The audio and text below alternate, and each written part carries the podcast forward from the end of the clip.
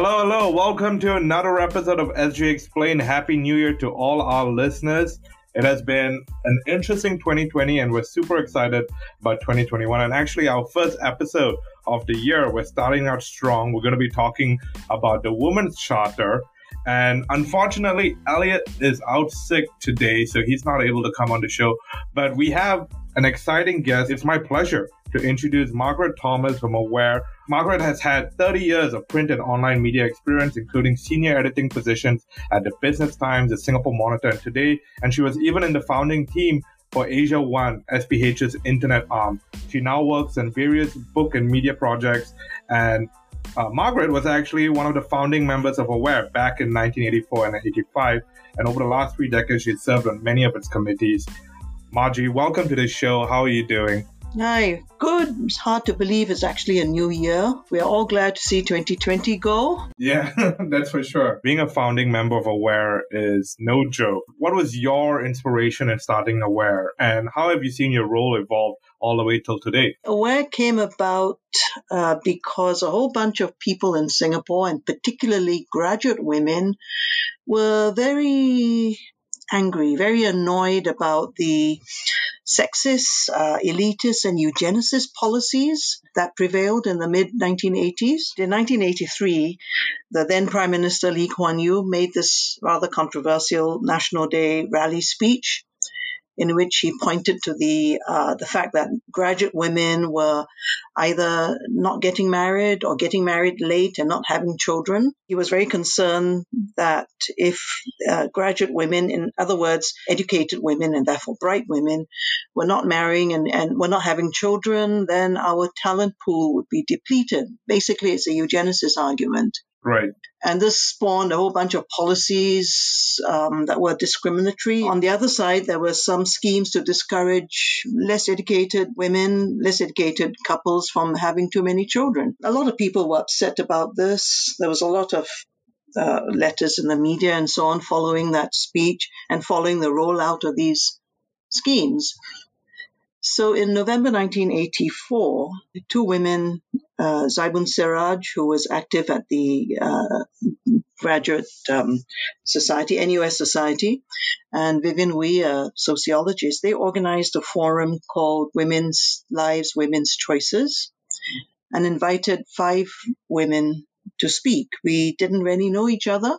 So after the seminar, over tea, we decided that we needed to do more than just and just state our unhappiness that we needed to see, you know, if you're unhappy about policies and you, you are part of the elite, you're, you're educated, you've got the skills and so on, how do you try and make your points? How do you try and convince the policymakers that these are not the right policies? So that's how we started talking. And a year later, we registered aware in November 1985. That's a really fascinating story. And most Singaporeans who have spent a decent amount of time reading the news and paying attention to events will know that Aware has been an instrumental part of both civil society as well as our identity in Singapore as a whole. So really, really cool. And, and, and currently you are the president of Aware.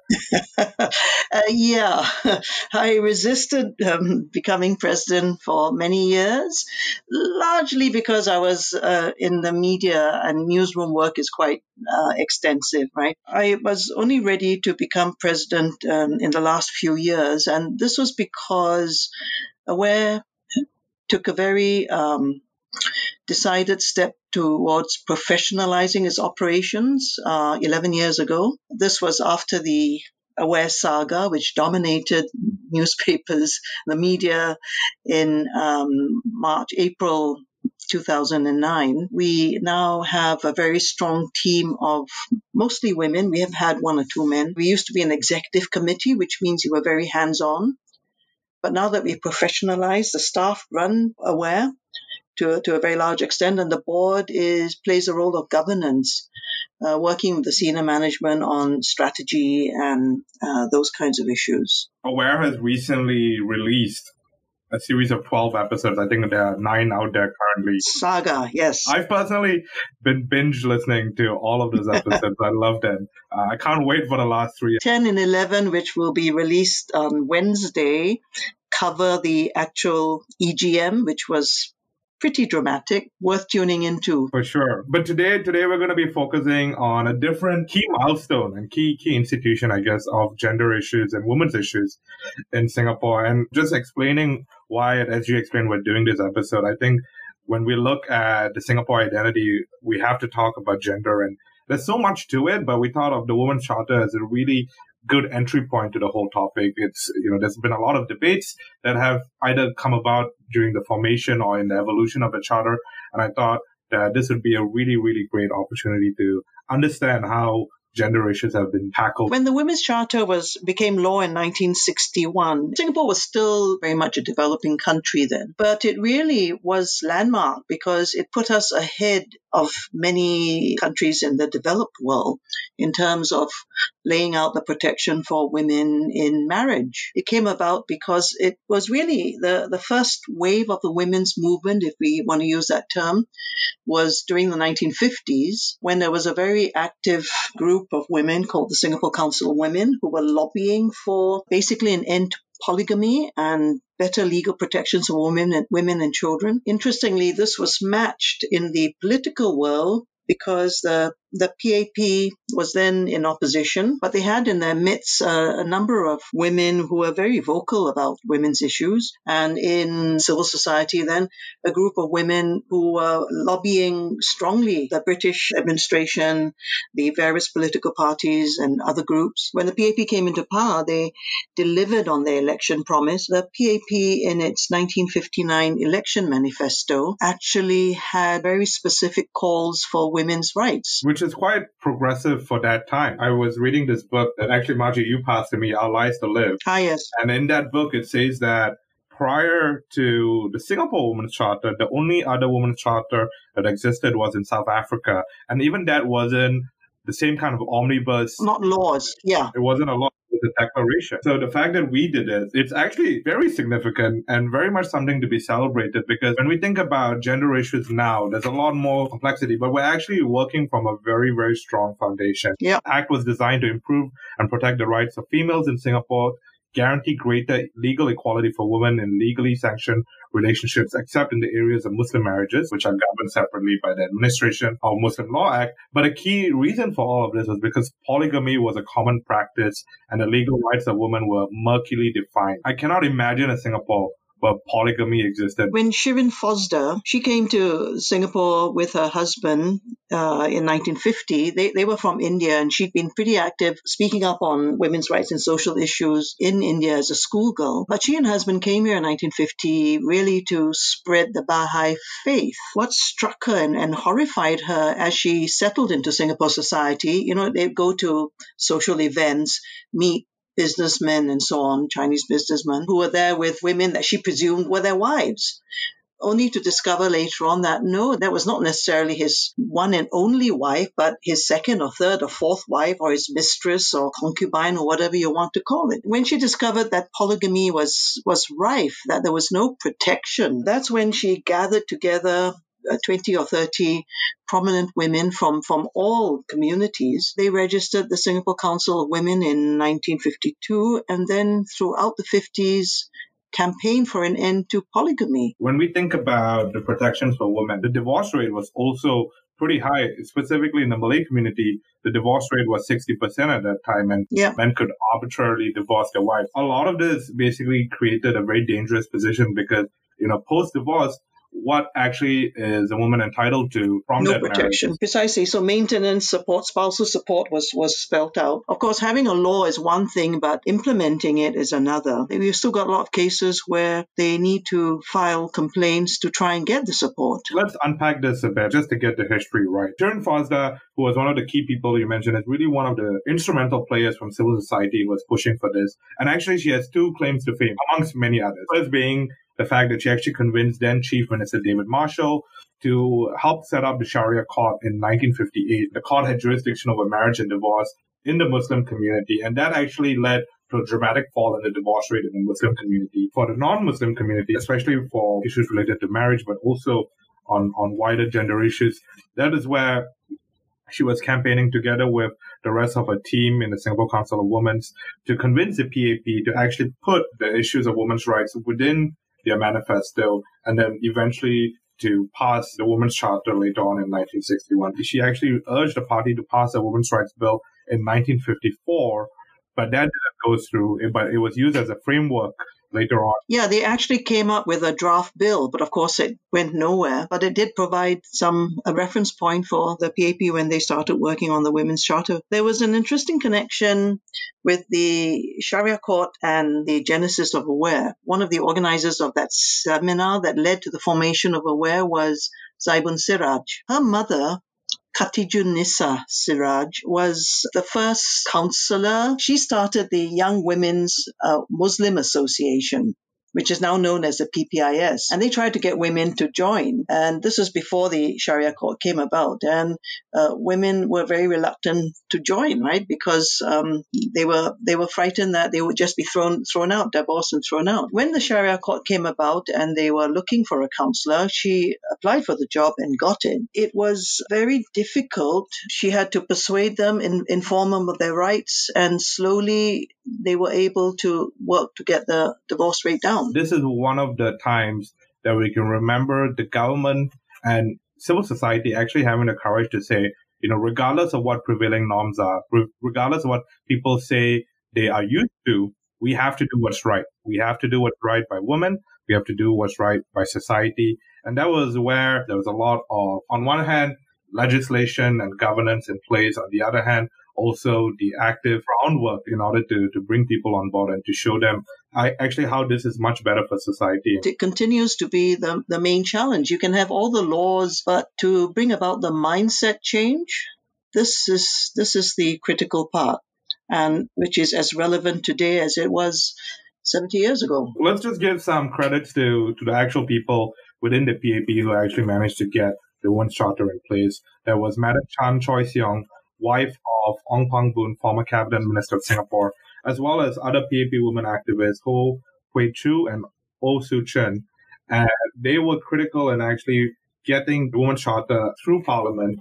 Uh, it was largely based on existing legislation, so they were pulling it together. Yeah, they were reenacting the Civil Marriage Ordinance, the Married Women's Property Ordinance, the Married Women and Children Ordinance. So there were all these different laws that already existed. They put it together, and they basically tried to establish a charter that clearly indicated the rights of women. Unlike the South African, which was more uh, a charter statement of principle, the, the Singapore Women's Charter spelled out women's position in Singapore in the marriage or family situation. Earlier versions of the charter were not that comprehensive in terms of domestic violence. As you mentioned, the Women's Charter has been a living legislation. It's been evolved over a couple of times. So some examples in 1997, there was introduction of the rule that divorcing couples had to file a parenting plan that includes arrangements on custody, access to the child, in 2011, there were provisions to facilitate the enforcement of maintenance orders. And the most significant change happened in 2016, where the Women's Charter Amendment Bill was passed as a review to reflect the changing family trends in Singapore. Some of the things that were happening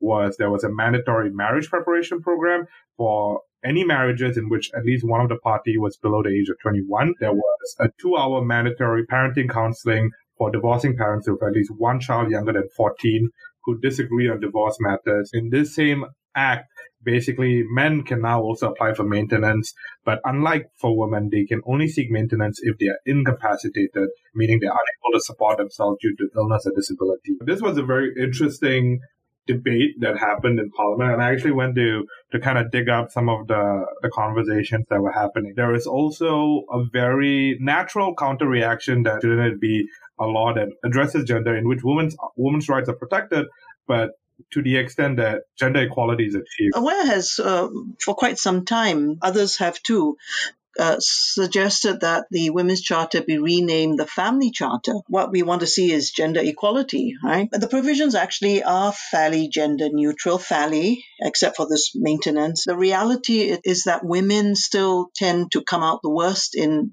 many marriages that fail. Renaming the Women's Charter is, is it's would be a good thing to do, but not critical. I think what's much more critical is that we address the, the whole issue of gender equality as a society. This requires understanding that the implications of what is still primarily a patriarchal system that we have. This again goes back to the key tension area in should legislation move ahead of societal norms mm-hmm. to indicate a moral courage position or should it reflect to an extent current social norms? So in 1996, you know, this issue, of course, has come on many times. In 1996, when Parliament was debating this, then Minister for Community Development, Abdullah Tarmugi, basically said, as for allowing maintenance for husbands, I am of the view that the existing provisions of allowing only women to claim maintenance for men should be maintained, at least for the present.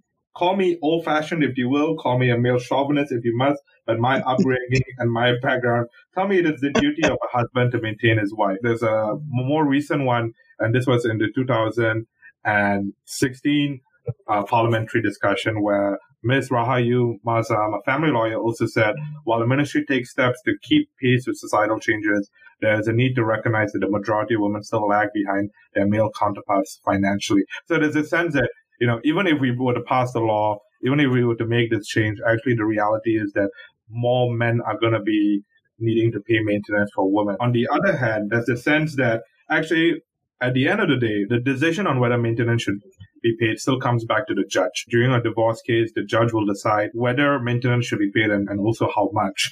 And actually, there's this, again, from Our Lives to Live essay written by Malathi Das. She highlights the case ADB versus ADC by Justice Choo Han Teck, where he says the idea that women needed protection was yoked to an old attitude that should be changed. If it were to continue, even where protection is no longer needed, because in this case, the woman had earned more than her husband, it might lead to the suppression of women in the name of chivalry. If the yep. woman is truly equal and independent, she does not require, nor would she, desire patronizing gestures. These gestures belie deep chauvinistic thinking. It's a bit more, but I think that's the that's the main point. I was just fascinated by this because I think this is a real stickler for the Women's Charter and for gender issues in Singapore because it seems to indicate that where the Women's Charter was birthed out of a desire to establish a moral position within the political scene and within society, now this all of a sudden has, has become an issue where, okay, we need to reflect current societal norms, even if ultimately the judge decides whether whether maintenance should be paid. The question really is who who decides what are the current societal norms? You can do some random surveys here and there, but uh, the validity of those surveys can be questioned. This is an issue that comes up regularly, right? Whether it is on changes to policies affecting women, like maintenance and so on, or, or the whole 377A argument. If we need Singapore to be less conservative because we need to embrace new ways of doing things, this can have an impact on what we do as, a, as an economy. Should we not then be ready to put in place laws, charters, or whatever that set the tone for where we should go rather than looking at where some segments of the society may still be at? It's a debate and a discussion quite honestly, that needs to happen more. When we talk about societal norms, it's a black box that we tend to, to use as an excuse for, for not jumping in and having the dialogues. And if the Women's Charter was to evolve in any way, I think that that's part of the discussion that needs to happen. One of the other spaces that I thought was important that the Women's Charter really covers is about family violence. Within the Women's Charter, it provides protection for those affected by family violence, as well as staff of homes and shelters.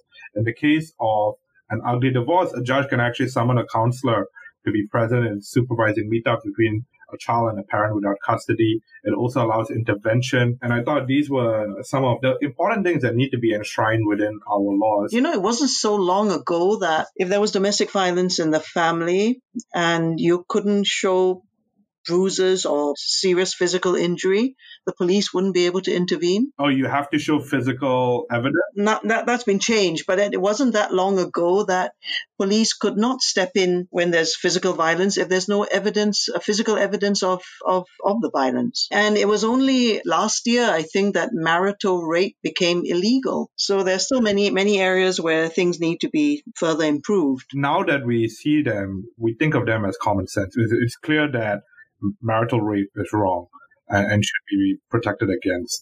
But why do you think there was so much resistance to passing such things back then? It sounds a bit cliched, but you know, as long as we are caught in a patriarchal system, you're going to have these these kinds of issues. How would you describe patriarchy? A system in where men are the dominant lens that the society is viewed through. Every everything is is, is male focused, right? Man is head of the household and all. The resistance to marital rape was a man has a right to a woman's body, but if you look at the incidence of date rape and sexual assault, the prevailing view is still that men have a right to a woman's body when they want it. It's so frustrating to hear that that was the dominant view at a point in time because maybe I have the benefit of exposure and education, and that's a privilege that I'll continue to be grateful for.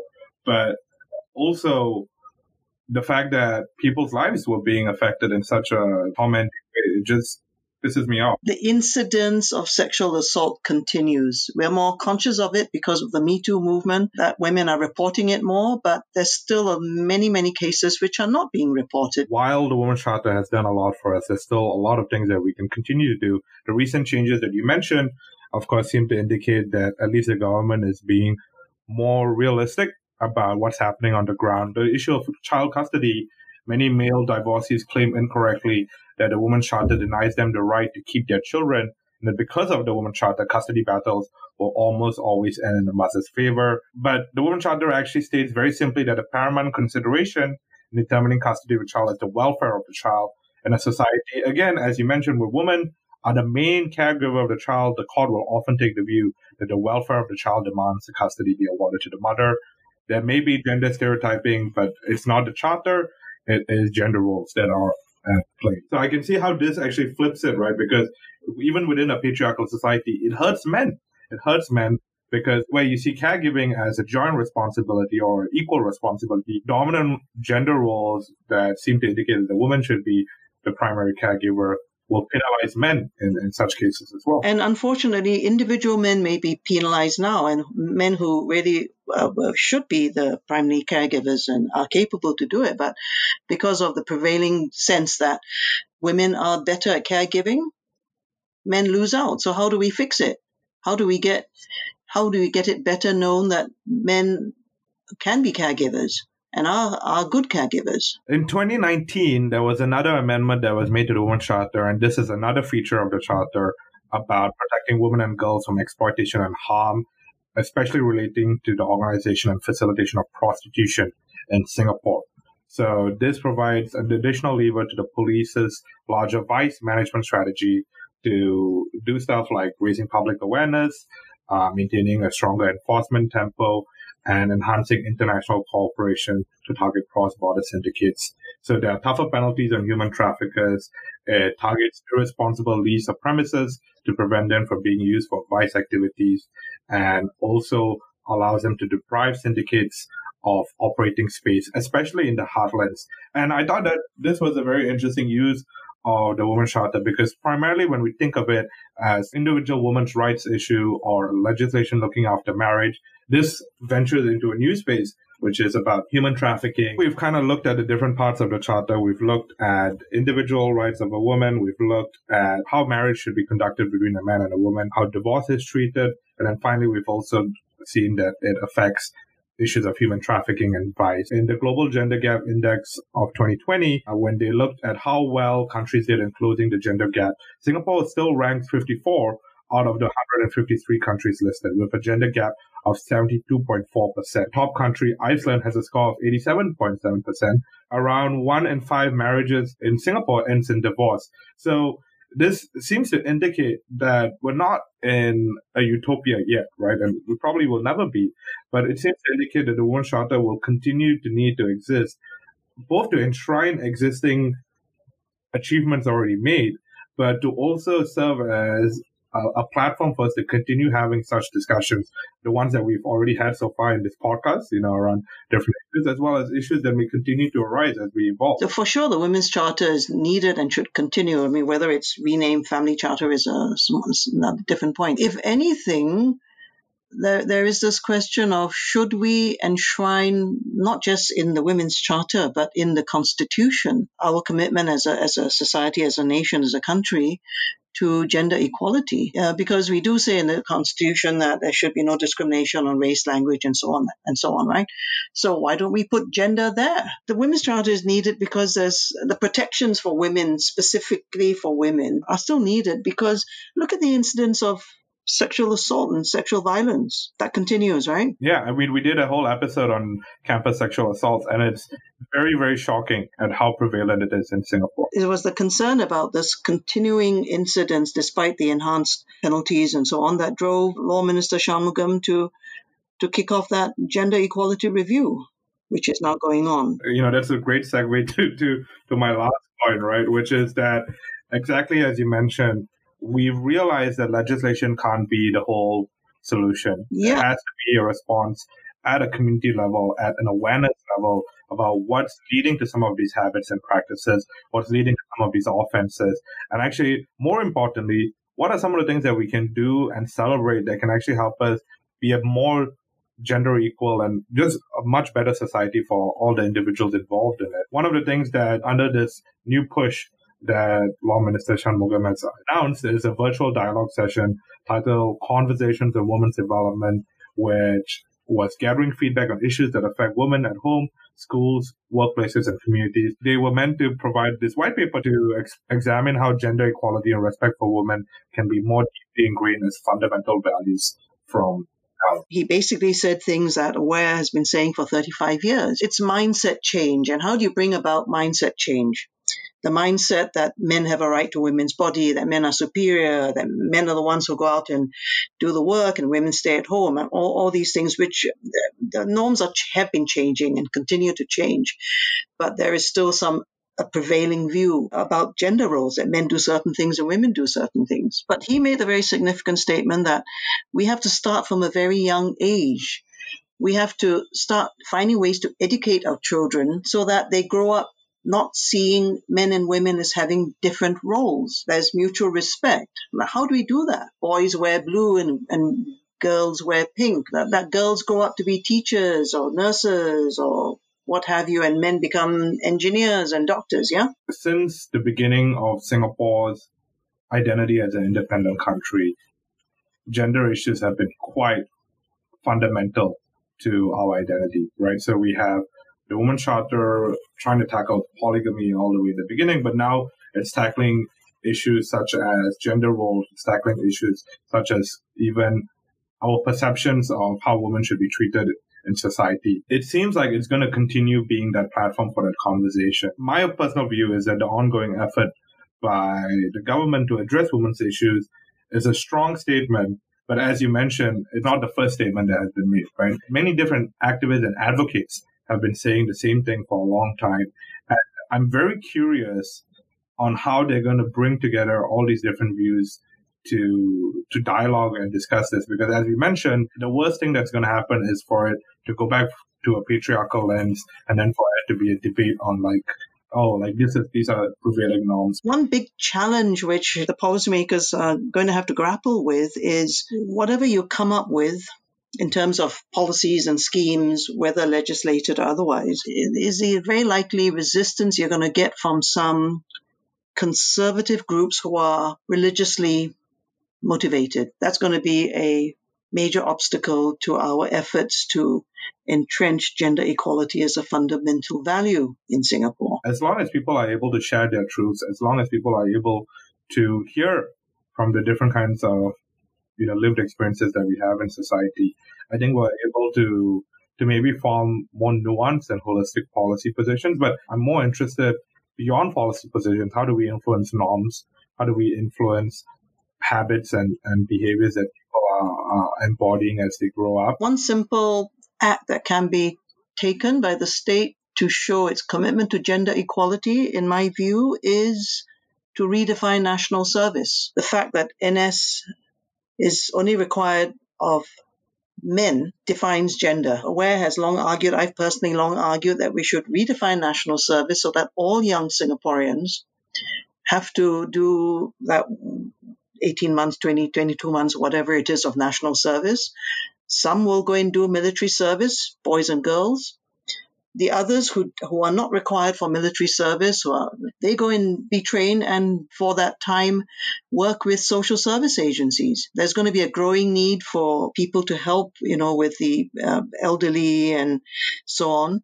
The growing social needs, and why don't we get our young people to to lend a hand in that area? There's so much that happens because of national service, either because of the nature of military service itself, you know, with the hyper masculinity and but also uh, there's a sense uh, you know I would love to do a whole podcast episode on national service but I think there's also the sense of sacrifice made right and so therefore we are owed quote unquote owed something in, in response to our sacrifice. But actually, if it is truly a duty that we all serve, then it should be equal across genders. Exactly. You know, Margie, just to, to take us home on this, we're at 2021 right now. We know this white paper is coming out, but, you know, in your personal view, in the next 10 years, women's charter or not, you know, what do you see as the future of gender issues, of women's issues in Singapore? I'm pretty positive because because of this review that's going on, and I think we must must look at it as a positive step, and uh, all of us should try and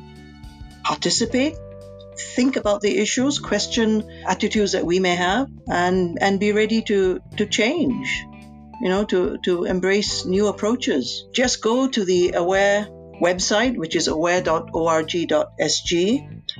There's a wealth of information there about all these issues and more, the issues that we've talked about and more. And um, it can help you understand the issues better. And I know I go around when I talk with people in Singapore, old or young, and they, they offer some view or another on what's happening in Singapore. They're not happy about something. I always encourage them do something about it. Write to your MP. Know, organize your thoughts. Come up with what you think uh, the alternative uh, policies or schemes should be. And then write to your MP, write to Reach, write to the media, write to the Prime Minister's office. In other words, be an active citizen. Don't just sit there and grumble about things. Organize your thoughts, marshal your arguments, and do something about it. I love that, and it's uh, it's definitely advice for me too. So, on that awesome note, Margie, thanks again for coming on the show. Thanks for providing history, context, perspective, insight into this very, very challenging topic at the onset, but actually very meaningful for our society. So thanks for coming on the show. Well, good that you're doing this.